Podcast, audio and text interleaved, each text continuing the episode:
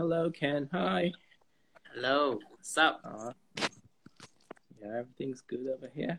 How are you doing? Great. Yeah. I can see some people joining. I mean, like Yvonne is here. Hi, Yvonne.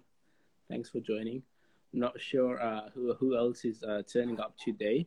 Uh, but since you are limited to one hour on Instagram Live, we're gonna like start right away. Without further ado, we have a lot to talk about, and uh, well, Ken, Ken and I are both like talkative people, and there's always this fear of missing out on things that we want to talk about.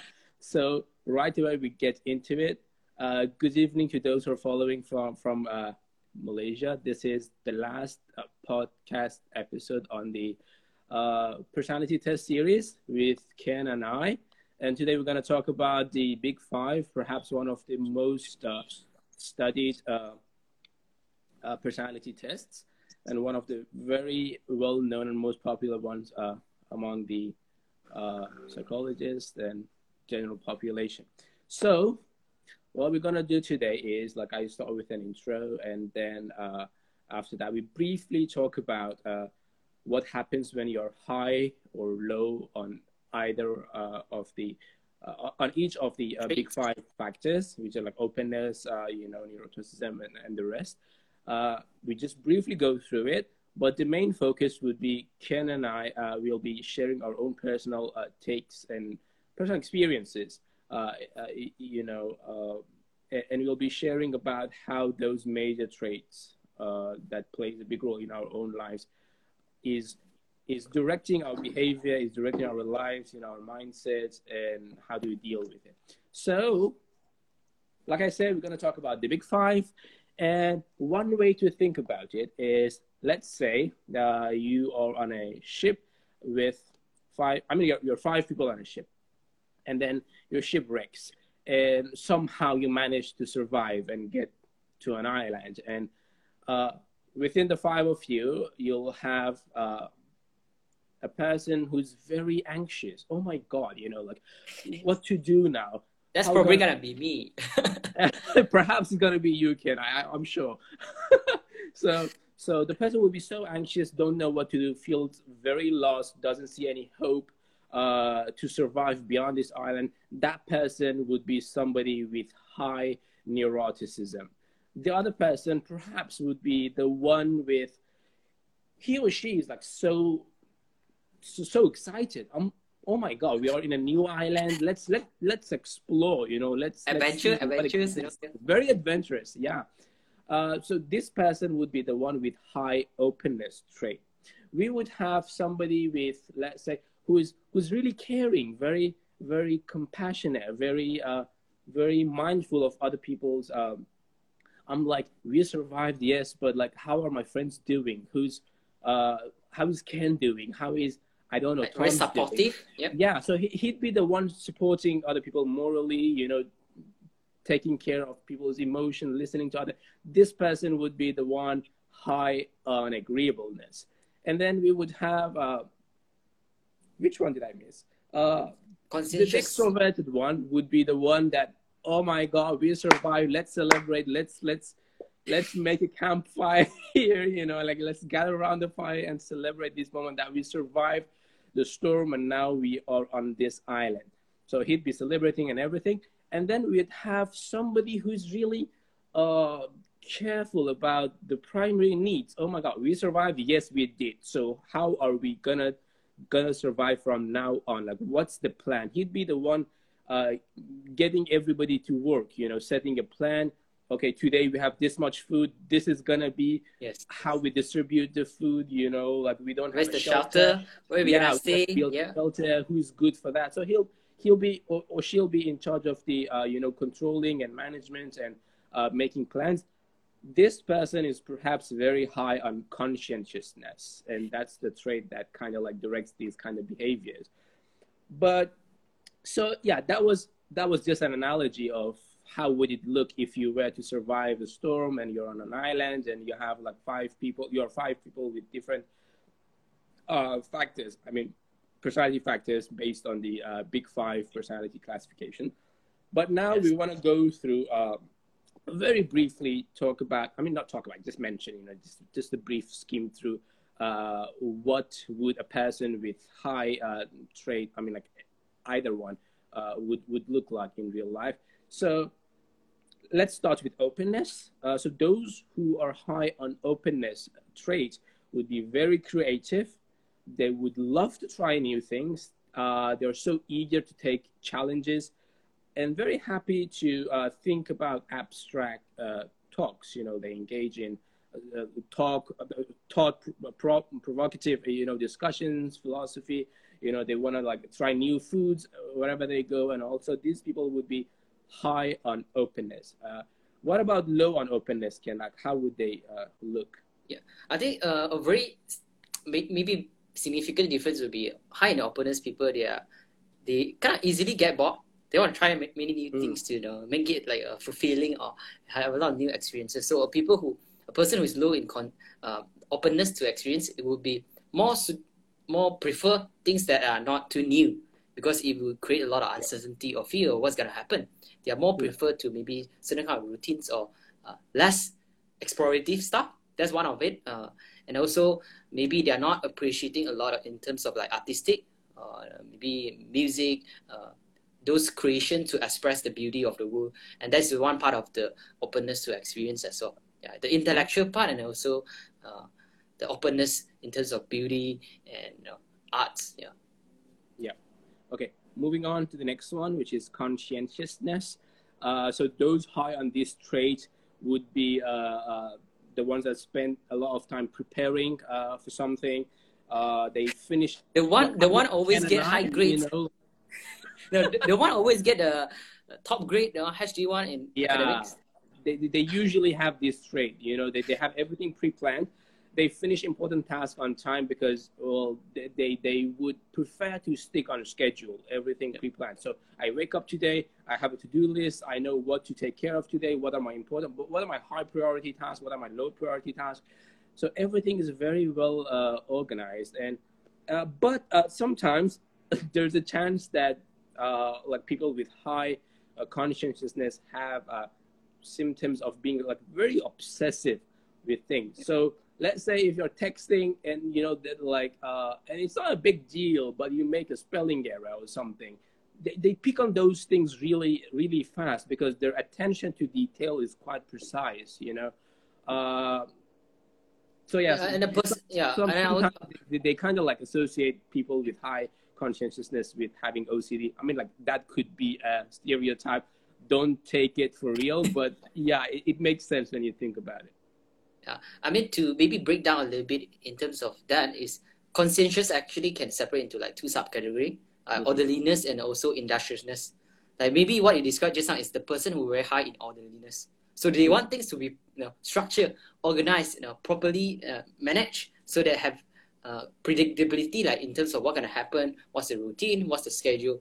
And industriousness is the people maybe you're lower in that you probably yeah. more easy to maybe do nothing. You're fine with that you won't feel like guilty. You won't feel like, hey, why am I not being so productive? Why am I not not doing a lot of things here? So people who are less conscientious, they are more chill sometimes. You know, they can relax a bit more. Yeah. yeah so that's important. Yeah, that's important. Like how, how would they look like? Uh, what they would would they look like if they are low on uh, uh, basically how me and you would look like oh, in terms of general life in terms of maybe uh, plans for maybe your personal life or what what happening in your life, it can be quite disorganized. Mm-hmm. And also, if you want to be productive, it'll be hard for you to focus. You'll be you know, doing random things. You can't really just sit down, get things done, uh, follow all the plans. Yeah, so that's okay. one of the uh, common cool. sign I saw. Yeah. yeah.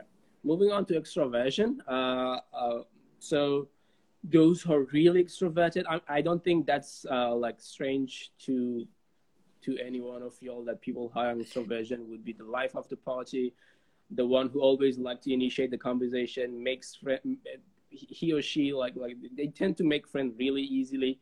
Uh, whereas it could be like a huge struggle for people who are not like high on extroversion. Uh, yeah, and, and they their tongue I feel as though tend to move faster than their brain, so sometimes they they speak things without really thinking it through. Uh, they just say so they just say it out whatever in their mind, very straightforward. Yeah. yeah. So that that's something common among those people with high uh, uh, on extroversion. What about those who are low on extroversion, Ken?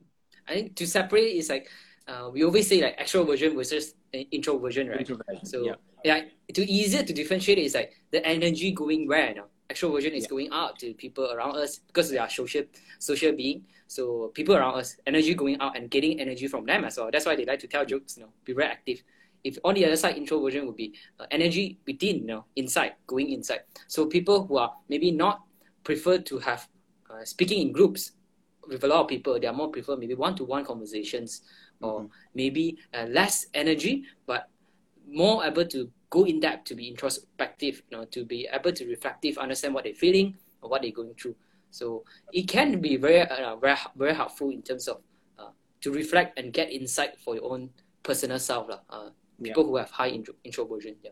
yeah yeah yeah I- mean like we are not trying to uh it's for our audience today uh, that we are not really trying to say that if you're low or high on uh, any of the traits uh, on the big five classification is a bad thing or a good Yes. thing it's Yes. not that it's that when you're high or low on any of the trait it just kind of like uh paints a picture of how your behavior would be you know what kind of a direction what are your values in life it kind of like uh, gives us a picture of well, like those things it's not necessarily that if i'm high on let's say extroversion it's a bad thing because i can't Mm. explore myself no it's a it's a spectrum you know so you can fall Yeah, on and- the other side And I would say it's very important if you you know what's your tendency.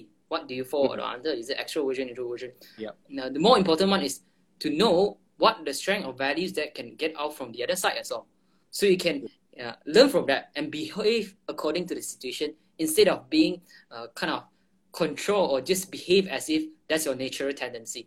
You can Mhm. make use of uh, what different strength in different situation to make the most out of what you have, you know, your life. That's very true. As a matter of fact, going against, uh, uh, you know, sometimes your, your core personality trait would be uh, very, very depleting, I would say. It'd be very strenuous to go against who you truly are sometimes. Yes.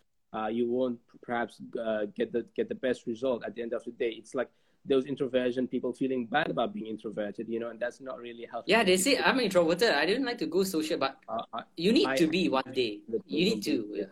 yeah yeah okay moving on to neuro, neuroticism um, so those high on this trait would be often stressed uh, would, would be worrying about a lot of things at the same time.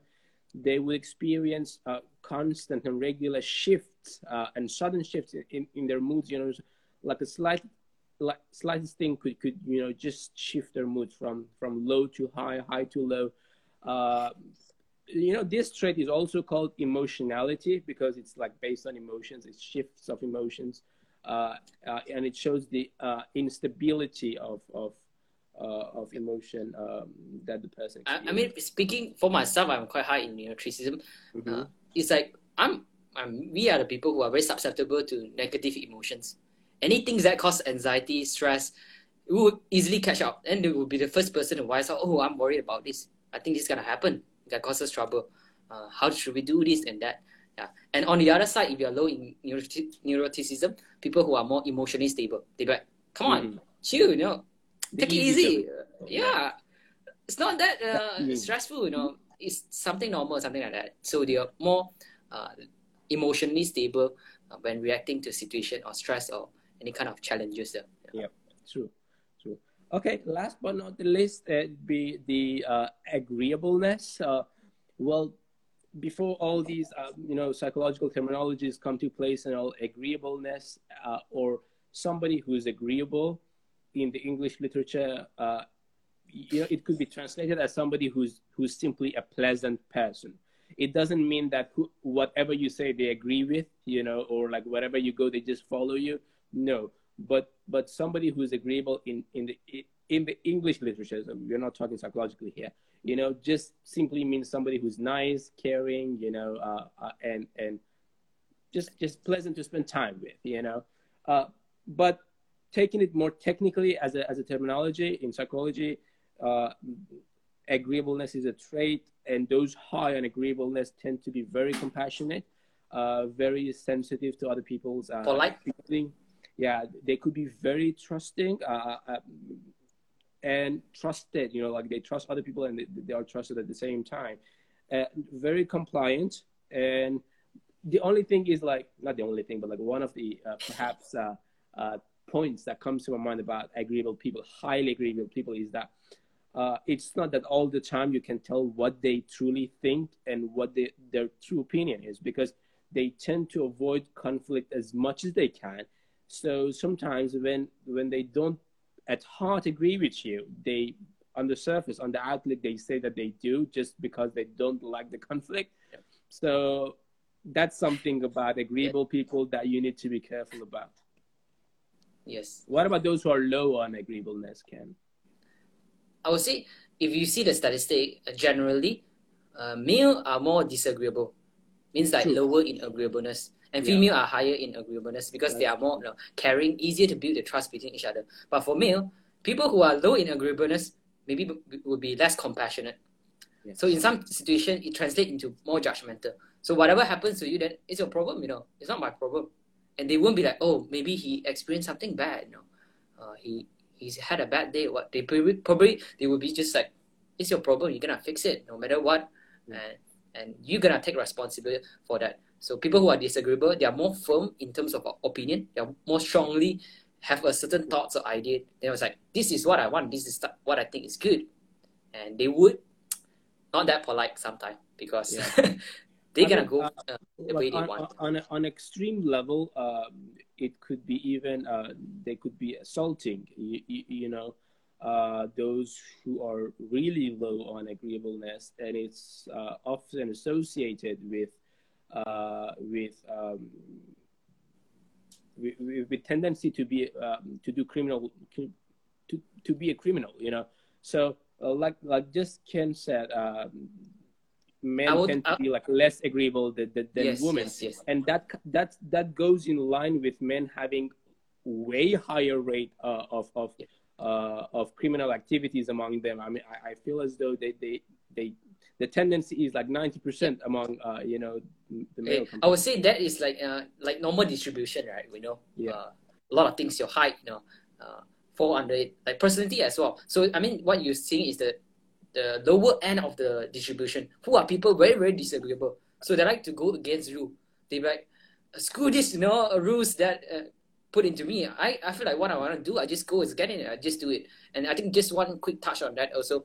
People, I think this is from study and statistics saying that um, people who are more disagreeable, they actually are in the higher positions in company, you know, in working in corporate, in workplace. Because those are people who say, no, I'm not gonna do your work. It's not my job responsibility. And they have strong opinion and say, this is what I think gonna work for the company. And in a way, those kind of uh, behaviors get promoted because to be a leader, you need to be firm. You need to be uh, clear in terms of how to move forwards to you know bring profit to the company. Yeah. And that's something very interesting to. I believe as though it's all about like finding the balance. You know, yeah. we might we might perhaps you know all of us it's it's inevitable not to be high or low on some of the traits. You know. Yeah but but in different situation uh, with different people we have to be able to adapt uh, to the new needs uh, i mean to the, to the to the needs of the new situation that we are in and yes, find yes. the common ground that that could could accommodate like a like a balanced behavior yeah it's like the mastery of uh, your behavior and your thoughts and actions yeah. based on the situation so that uh, you react in a more ideal situation you get the best outcome for you. I think this is very important. I think later we'll go into more details in terms of breakdown in each yeah. trade, what kind of values we can learn from it, and how can we practice it as well. It's it's actually time to do that. We are almost like 20 minutes past. let's go, let's go. Yeah, yeah, let's go. So since we are on the agreeable uh, agreeableness trait uh, uh right now, I would like to uh, share my own uh, my, my own experience and my own insight or whatever, my own take uh, on this trait because I feel as though it's, it's a major one uh, in my personality. And based on my results, both Ken and I have taken uh, the Jordan Peterson uh, uh, Big Five test. And based on my result, uh, my overall agreeableness, I, I, was I scored the 85th percentile, which means that if there are 100 people in a room, uh, you, you, that's you know, too compassionate. I'll be, I'll be, more agreeable than than 85 of them. You know, that's that's that's what it means. Uh, so that's I too agreeable for a man. Okay, uh, generally, that's, I, I, that's yeah. very agreeable. Yeah, I mean, like that's not not something very common among uh, uh the the male species. Uh, but uh, let's let's get into my my sharing and why I wh- why this is a major part of. Yeah, maybe you share a bit more in terms of how this agreeableness. I mean, you say you're gonna have you have high traits on that, and how this play a role in your life. You know, in terms of what aspect and how does it benefit you, influence your life here. Yeah. Naturally, I'm a very curious person, so I would say that that my uh, my agreeableness goes hand in hand with my tendency to have to be high on openness as well. You know, these two I feel are really correlated, tightly correlated to each other, and uh, well, the values I have in life, you know, things like friendship, you know, people, those people, you know, if if if if somebody that I know, you go to him and you just mention my name, I'm confident that the first thing that pops up in their mind is like Salo values friendship. You, you know, that's that's something that comes to people's mind, and I believe in order to build, maintain, and progress in friendship, there has to be a, a solid foundation of agreeableness. You know, you you got to understand when to stop disagreeing, even though you don't agree with that person. You, know, that it, it feels. I'm somebody like I said. I'm very curious about things, and I want to find out what's going on if you're if you're really curious about what's going on in somebody's life because you care because you're compassionate because you want to provide some sort of a help some sort of an of an assistant then then you have to be let in people's uh, private privacy and private lives you know. And they won't let you in until they trust you unless they trust you.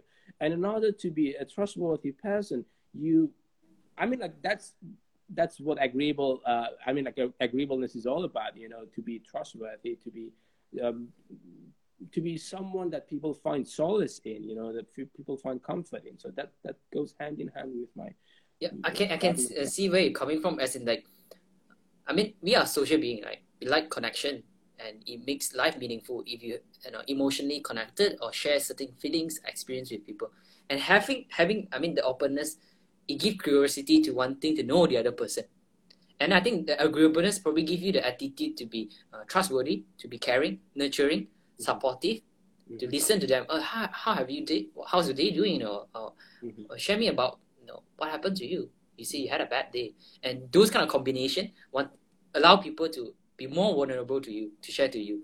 yeah then I, i'm curious to know, like, oh, what what do you do to build the trust? Or you see, like people see you, they say friendship and trust. How do you do that? Maybe how do you do before, that? before I address your question, I do briefly want to like, like go through like this thing just pop on pop into my mind, and it's the fact that like uh, talking about agreeableness and how it how it how it helps you know uh, making friends. Well, I would say it's the first stage of friendship that demands the most agreeableness.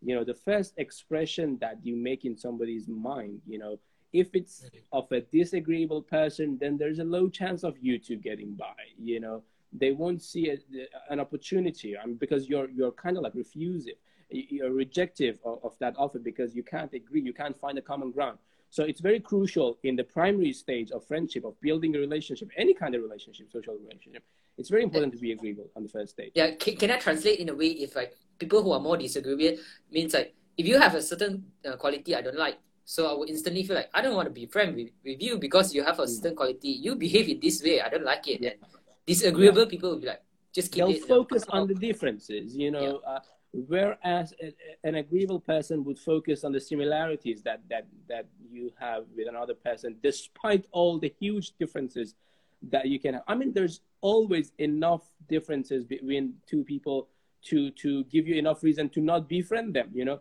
But at the same time there will be enough reason to befriend them as well. You know, it's just a matter of uh, of perspective which one you want to focus on. And then as the time goes by ken i believe that this uh, the, agreeableness kind of like uh, uh, moderates itself throughout friendship.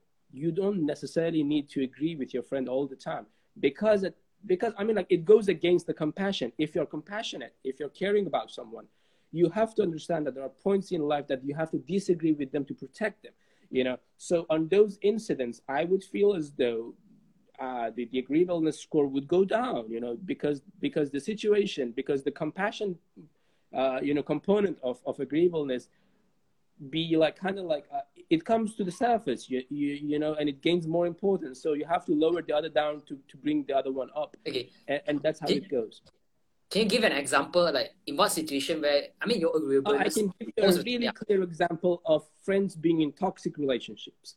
You, you know, a- and it's it's a loop of of disaster. It's if it's a circle of disaster, and they know that it's like just holding them down. You know, like it's a barrier to to progress, to to to prosperity, and and on those on those grounds, you can't actually agree with your friend perhaps let's say let's say your friend comes to you and like he's he's so down you know to the i mean like like they can't really like they're they're really emotionally unstable. Of course the first thing you say won't be why the hell you keep this relationship no that that that shouldn't be the way the conversation goes you know?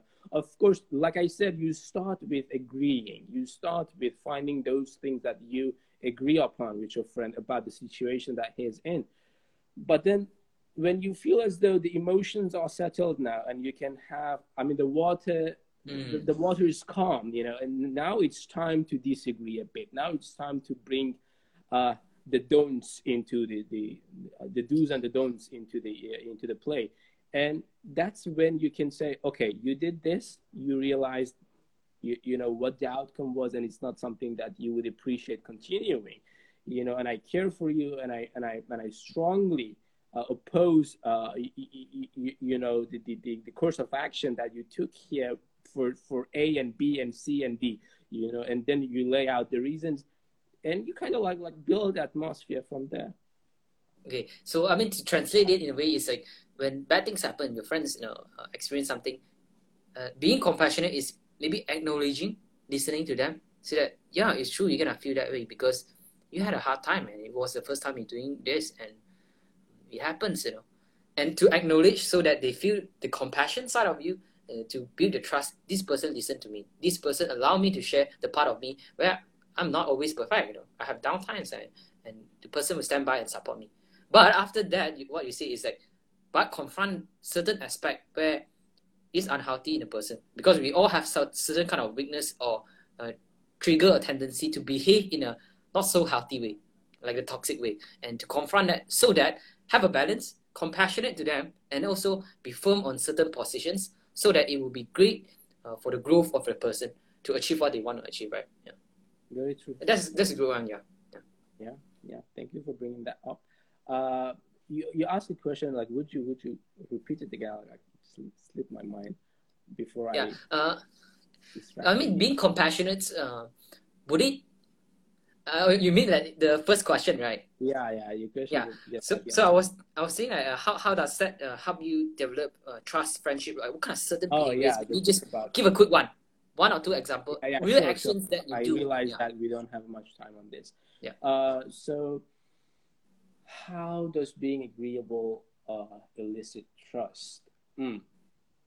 Okay, there's something. Uh, it's it's a it's a tricky, challenging thing. You know, being agreeable and its relationship to building trust, and at the same time being authentic and genuine in what you agree with. Okay, the thing is, they could say something and and you can't you can't agree with it. It goes against your moral, and at the same time, you're trying to build the trust, and you feel as though if you don't agree, then uh, if you don't go with the flow, then you won't be trusted. I beg to differ because uh, a person who goes against his moral, like how can you actually trust that person? I mean, I, I mean, like I have I have um, a set of values for myself, and I let people know that these are my values in life. You know, Mhm. uh, if if I go against what I preach, I won't be actually like considered as an agreeable person, but more so of a hypocrite because I preach something and I like I do something else.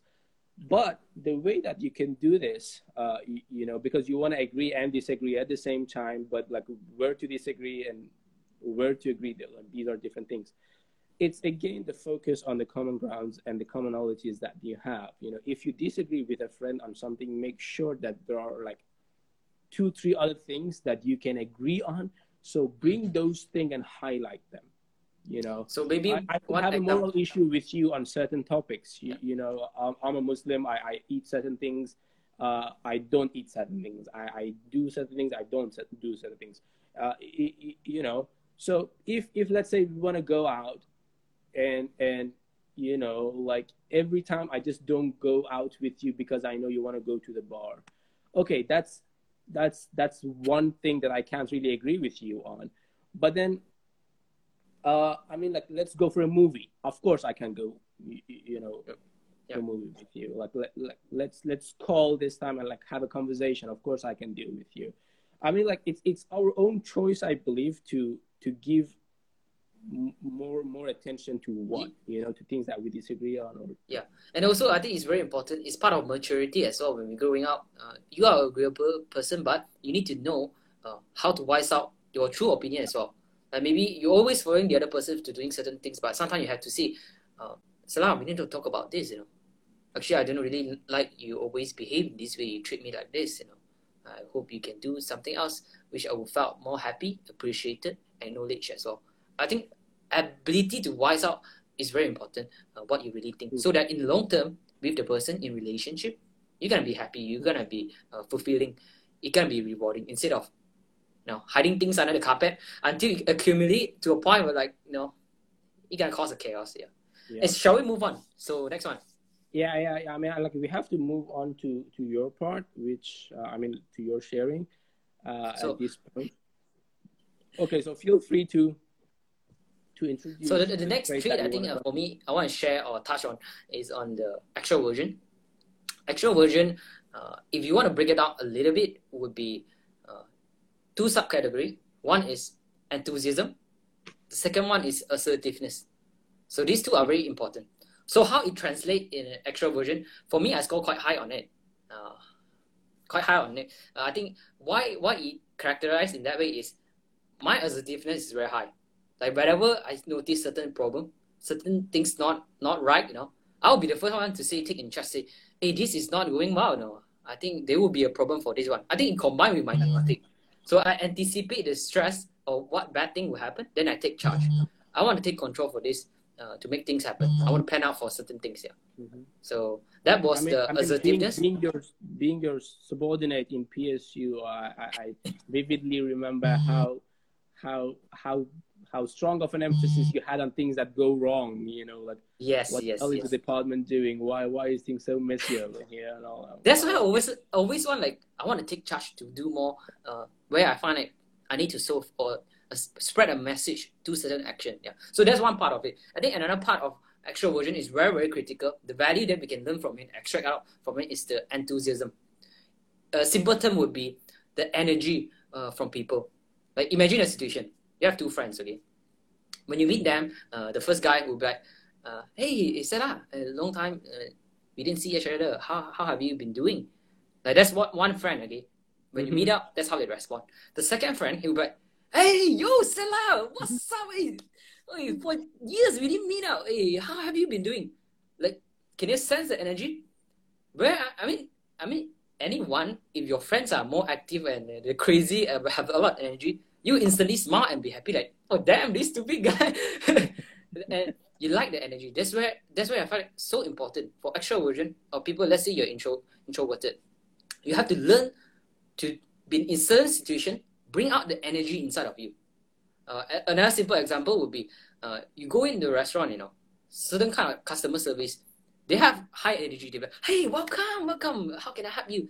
I mean you feel like accepted. You feel like I, I would like to, talk to more about this person. I would know know them more. But on the other hand, if you're a bit uh, less energy, a bit cold, you can cause some issue where people might think that you're not likable, not friendly enough. So I think that's one of the very key points to to know mm-hmm. how to make use of your own energy in situation where you need to meet people and you need to you know make friends with people and show the energy, you know, show the excitement so people you know sense it, you know, resonate with it.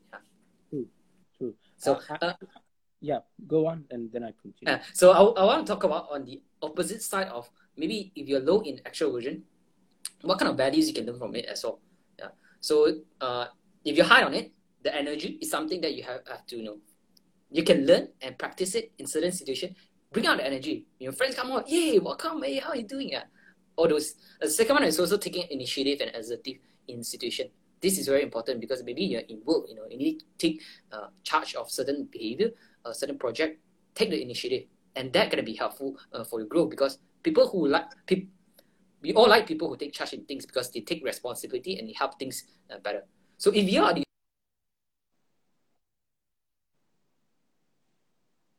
I can't hear you. so you're saying like uh, people who has a le- lesser or lower energy level, but the energy is channeling into themselves.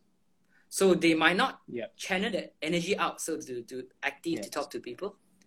They go down inside. So they have more they prefer to spend more time uh, with themselves Mhm. so that we- they will be introspective. They will be thinking, hey, uh, how am I feeling this way? Why am I feeling certain kind of way in certain situation?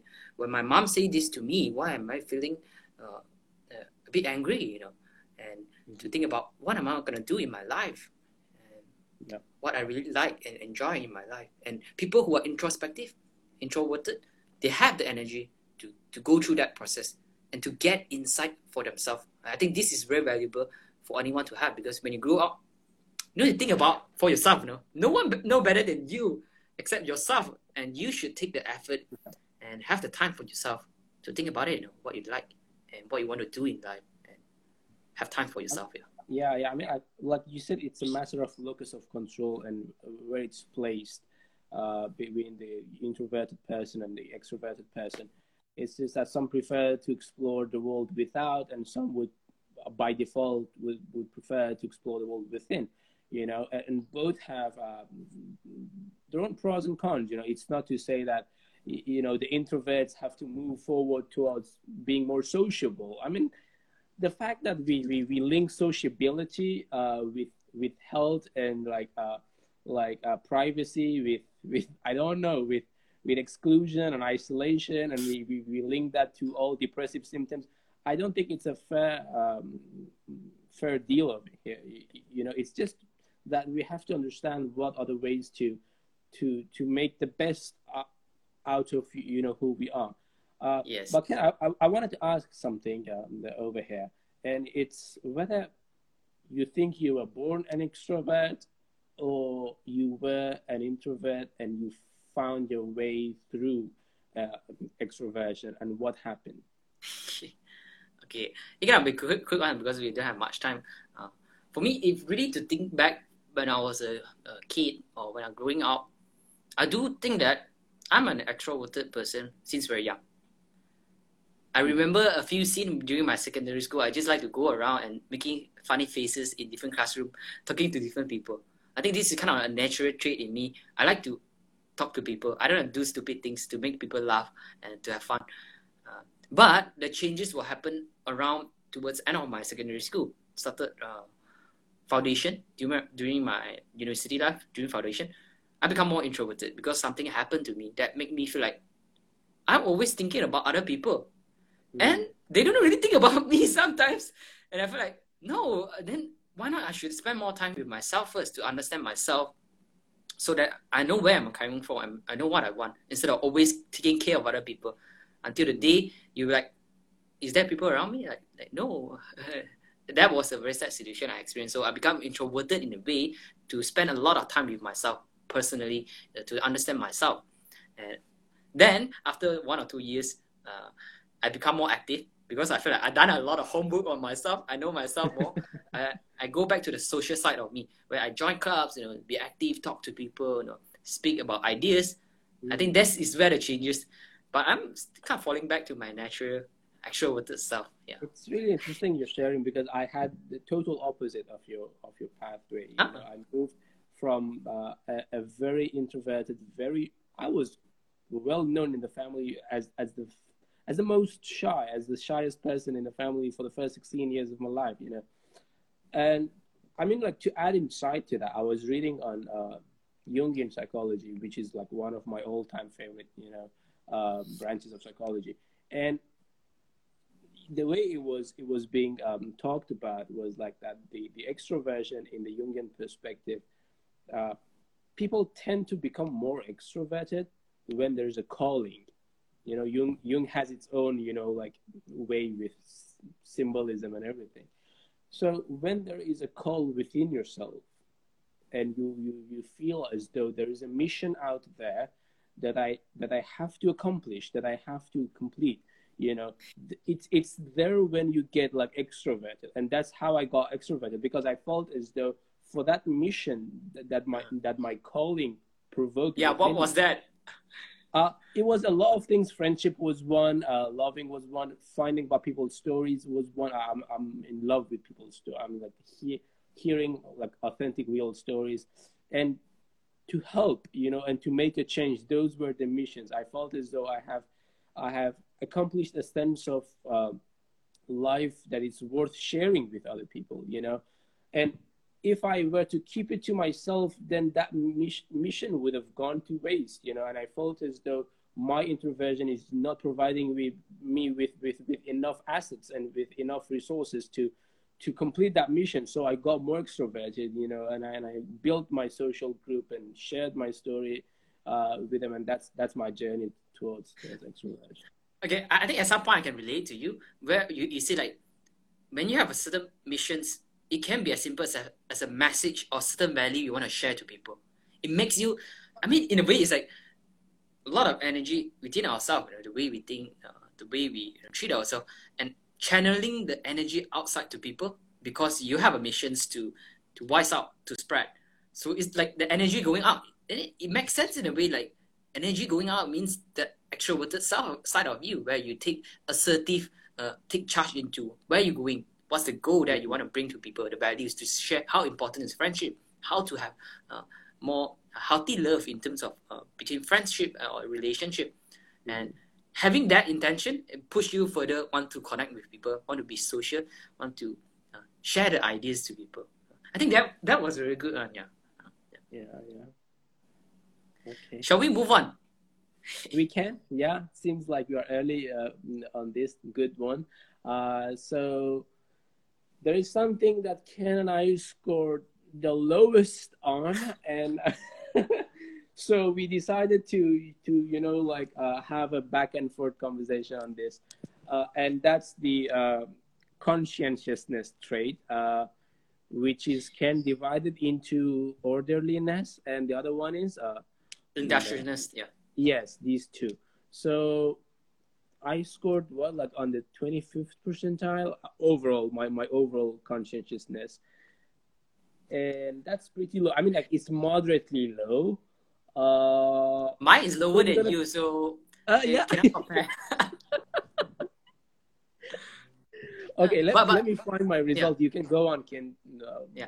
Uh, but maybe we can break it down a little bit in terms of how this low in conscientiousness apply in our life and how it affect our life. You know, yeah, uh, maybe I'll start first. So if if you done a test, you, you can see the breakdown of the score, the industriousness and also the orderliness. Yep. My industriousness was very low, 18 percentile, and it shows that a lot of times I really hard to focus or concentrate on, on things. You know. I really uh, struggle with that. Although you know, some some you know me like I was involved in uh, PSU, uh, Psychology yeah. Student Union you have a lot of work to do. Prepare you know, plans poster events things like that. But i'm not a very conscientious person so i can't sit down for a one an hour one hour to just focus and type everything down. So i can't do that you know. So i will be quite last minute in terms of preparing uh, things like poster you know, ideas. Uh, that was the struggle yeah. But on the other side i think i score higher is the orderliness which i think it shows in my work right now at least. I like to you know write down the meeting minutes for my company in a mm-hmm. meeting and and throughout all the documents that we have for company, I like to docu- document it properly. Like what's the name, what's the label, and, and put in like properly everything nicely. So it makes it feel good in some way. I think that that's something that uh, show in conscientious people like you know, orderliness. You like things to structure, organize properly. So it felt great, you know, satisfying to watch. You know. Yeah, like, yeah. I feel, and I know for a fact that you're improving. I mean, you're using tools and all to uh, to overcome uh, you know, um, your low score. Low in Yeah. low in industriousness. Yeah. Uh, uh, okay, maybe I share a bit more on this. If you look at the I, again, you know, the the stat because it has been very comprehensive for this big five personality, and you can easily search on online. Which generally, we all at around this age we are lower in conscientiousness. You know, certain people are naturally they are very high on it, so they are very productive and score very good in academic and well prepared. Uh, but if you look at the stat, it say that when we growing up, we become more conscientious generally. Mm. That's something interesting to look at. Uh, the reason for that is when we grow up, now you don't have work, you know, you- you're still studying. But when you're working, you have routine, you have schedule, Mm. you have things, responsibility to to meet the deadline to meet. And you, if you don't meet it, you get fired. Or you're gonna have a struggle to you know, make Mm. make ends meet, you know. So all these kind of constraints make us to be more uh, industriousness in a way because you need to get a job done. So so that was something very interesting to know. When you're growing up, you take up more responsibility for your life. Maybe with, especially when you have you know kids or what, you know, you need to be industrious, responsible. Yeah, you don't Need to be orderly as well. per se, but like people depend on you. You know, like Yes, yes. family, People life depends on you. Yeah. yeah yeah like your your spouse your children and you're responsible you know uh, Yeah. to take care of of them and it's not that it's your own single life anymore and you have more people to more mouth to feed i would say you know Yeah, it's like get your shit together. You know, I mean, like you have so many things to do. Yeah. Mm. I think that was a huge, interesting fact to know, and we need to learn to be that as well. Yeah. Mhm. I mean, like my take on it is, Ken, uh, that well, yes, I score quite low on uh, consciousness, and just like you do take steps to be more organized, more orderly, I, I, do the same things as well. So I'm not a person whose room you open and you see like mess all over the place. Uh, I mean, like 50, 70% of the time it's clean, okay?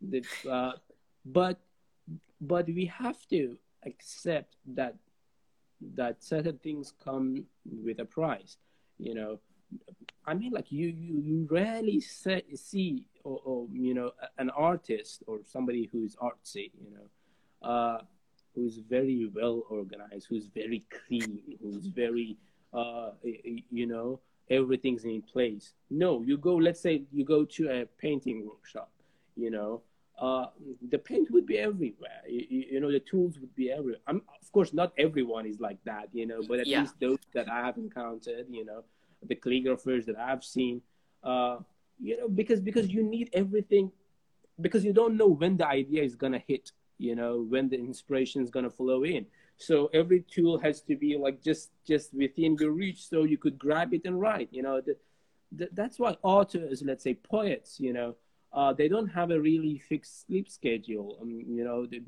they they they stay up late because you don't know. You never know when this when the inspiration is gonna flow in, and whenever it flows in, you gotta utilize it. You gotta you gotta seize the moment and, and write the poem because because if you wait for five minutes, that inspiration is is gone. You, you know. I would say I think this is quite deep in a way. If you look at it in an abstract sense, is when you have things around you not properly organized, it create opportunity that uh, combinations of things happening. Yep. So that's where the inspiration or creativity came in when when things are messy, and because of the messiness and the chaos in there, you you see opportunity or see new ways of doing things. Because you are so industrial, you follow the ru- rules of the company, the policy, and everything Yeah. you don't want to think of new ways to do things yeah you want to you would just follow you won't be maybe let's try another route you know let's try a new solution Yeah. I mean, I think it's it's Albert Einstein's uh, quote saying logic takes you from A to B, but imagination takes you everywhere. And yeah you know, it's it's like if, if you decide to just follow from A to B to to you know all the way to Z, I mean, like, come on, what's what's the thrill in it? You know, you already Yeah, know yeah, what's yeah, gonna happen. You know, you already know where you're going, and everything's like foreseen. And I'm like, what's the excitement in it? Where's where's that part of, of, of life where you can where, where you can open open door for for unexpected events? You know, to take you off guard. Exactly i mean i mean, I mean that's where that's where a bit hard to find a balance maybe certain work that you you can be you know uh, industrious you focus on following Yeah. the rules you know, do things properly but also need to give room for this kind of opportunity to happen why? Uh, how about you know new ways to do do things? You know, how about uh, new solutions for what is happening right now? That's true. I think I think like for me, uh, that's that's the way I do it. For most of the things that I want, um, most of the things that I want to accomplish in a day, I have a checklist. I don't have a schedule. You know, yeah. I mean, like certain things, of course, you have to have a schedule. I mean, like you can't change the lecture's time. You know, like it's fixed. You know, uh, or like certain things that you want to do is available. There's certain things you want to buy, especially with the lockdown. You you you know that you know if you don't go to the to the store by by certain hour, it's gonna close. You know, so yes, for certain things there there are fixed you know times and schedules, but but mostly I just have a checklist and I say, okay, this week or this day or this month I have to accomplish these things. But whenever I felt like it's time, whenever I felt like I'm ready, whenever I felt like the resources were available to do it, you know, that's the way I kind of cope with my the disorderliness. I hate that word. A lack of productivity yeah. sometimes, yeah. I, I would say that is a good practice where I do as well. Like every this is something that new I do because back then I was really low in this and I don't take action on that. I think the good practice I was doing it uh, since this month was I write down every every night before I sleep. I write down what should I do tomorrow, or what kind of mini small goal I want to achieve, so that I can keep myself accountable and I know what I need to do uh, to be industrious, to be productive uh, is necessary. So that clarity is there, what need to be achieved, and I just follow it. Uh, make a checklist. Mm-hmm. Oh, I done all this, and it feel it felt great. You know, and at the end of the day, I was like, damn, I, I did a lot of things. It was five, seven tasks, but I still managed to, you know, done everything. And I think that's a rewarding sense for, for us to be more disciplined, to be productive, to focus on the responsibility you have to do. That that's a good practice. I think uh, people who is low can practice it and adopt. You know, have checklists, uh, have a think about what you need to do and plan out properly, and so you can you know, have time for yourself and also fulfill the responsibility you need to do. Yeah. Yeah, amazing, amazing. Thank you, Ken, for sharing. Uh, we're quite on time, observant of the time, and I think we did quite well. Uh, I'm sorry, just one quick thing. What kind yeah. of tools do you use to do the checklist? I mean, like for the checklist, I have, uh, I don't know what it is called, but those things that you use to, uh, like, like it's I don't know what it is. Okay, let's say sticky notes, whatever. Oh, okay. okay. I have some things on my walls uh, that I stick notes to, you know. Uh, so behind my desk, uh, in front of me on the wall, uh, I have uh, like a like a line where I stick ah, okay. stuff to it, you know. So because because that's where I spend most of the time, uh, most of my day, you know. So it's in front of my eyes. I just jot down a few things that I want to do in that day and I just put it in front of my eyes and I just look at it throughout the day. Yeah, you can visualize what's gonna happen and yeah, what need to yeah. do as well. I think that's a good way. Uh, for me, I use Airtable. It's something like mm. advanced Excel, which I showed you before. I write down yeah. in weeks what I need to achieve and in days what I need to achieve as well. So it give a high level view to keep myself uh, responsible and aware of what I need to do as well. Yeah. So I think that's a quick one on it. Yeah. Yeah, yeah I mean, like the one that you use of, of seeing it, it's very organized. You can categorize the task into, I mean, you can label them, you can set deadline for them. Uh, similar to that, Ken, we do have a, a soft, not a software, a website called Asana. Uh, that's oh, yeah. scheduling. Uh, and it's, it's, it's a really nice thing because when you accomplish a task, a unicorn would appear or like a, uh, or a phoenix would appear. And I'm like, yes, I want to see the phoenix. So let's get this done, you know. and the, and the unicorn will be flying over the. I really like it. Positive reinforcement. okay, Colvin is here saying that he misses you. So unfortunate that you don't miss me, Colvin. Thank you very much. yeah. Uh, you want to wrap, wrap everything up? Yeah. Because okay, uh, Ken. Uh, yeah, yeah. So it's been a month, uh, three weeks that uh, uh, you know, we, we had we had back and forth episodes with with Ken on personality test. It, it was his idea uh, to do a few episodes on on personality test, and uh, our our goal was not really to to introduce you the personality test, but more so how how we relate to our results and how do we make the best of uh, you know our personality traits and and the, the characters that we have and how to strengthen the, the things. I mean like how, how to improve on things that we are good at and how to how to improve on our weaknesses as well in, in terms of the uh, the characters and all. And we hope that we have accomplished um, you know you know that that goal to to a certain extent. Uh, it's just that i would like to again emphasize that personality tests shouldn't be uh, something that that you highly rely on you know if you do personality test i'm sure it's not a mere entertainment there is more to it they have been studied uh, numerous times uh, you know so they're not just for entertainment there is something behind it. There's a wisdom behind it. There's an insight, uh, you, you, know, within.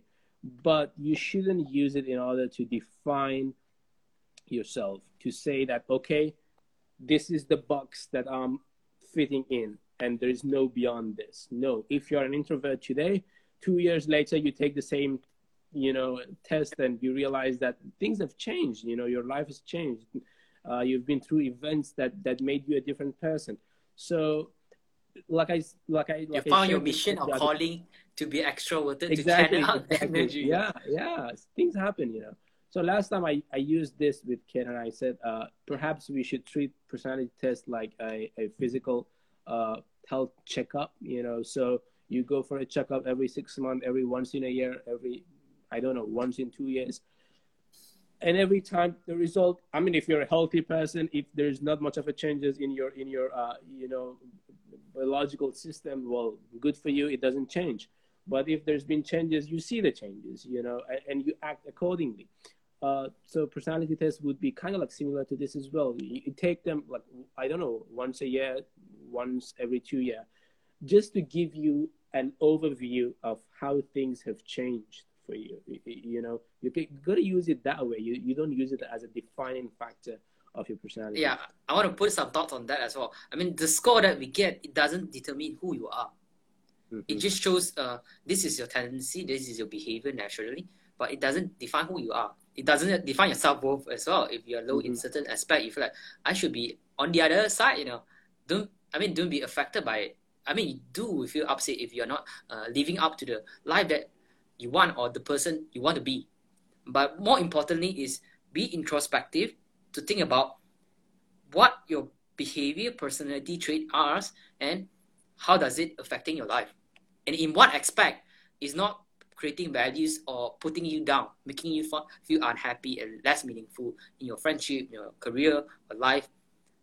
Be reflective on that so that you can identify which part specifically what type of behaviors you can improve on so that you can have a wide range of behaviors and it's gonna be exciting you're gonna you're gonna you gotta be a person who, who everyone would like to be be around with because uh, we like people who mix a lot of varieties and uh, have a lot of values that you can learn from them. So, yeah, thank you, Ken. Thank you very much uh, for your note. Uh, thank you very much for accompanying me on Tea Buddies as my uh, my my tea buddy for the month of August on personality test series. Uh, it's been a great adventure with you, Ken, and I hope to see you back on Tea Buddies yes. for other conversations. And I know you love talking. I love talking as well. So let's meet up. uh, so we're definitely gonna do that. Uh, time's running. I have less than a minute. Thank you very much, Ken.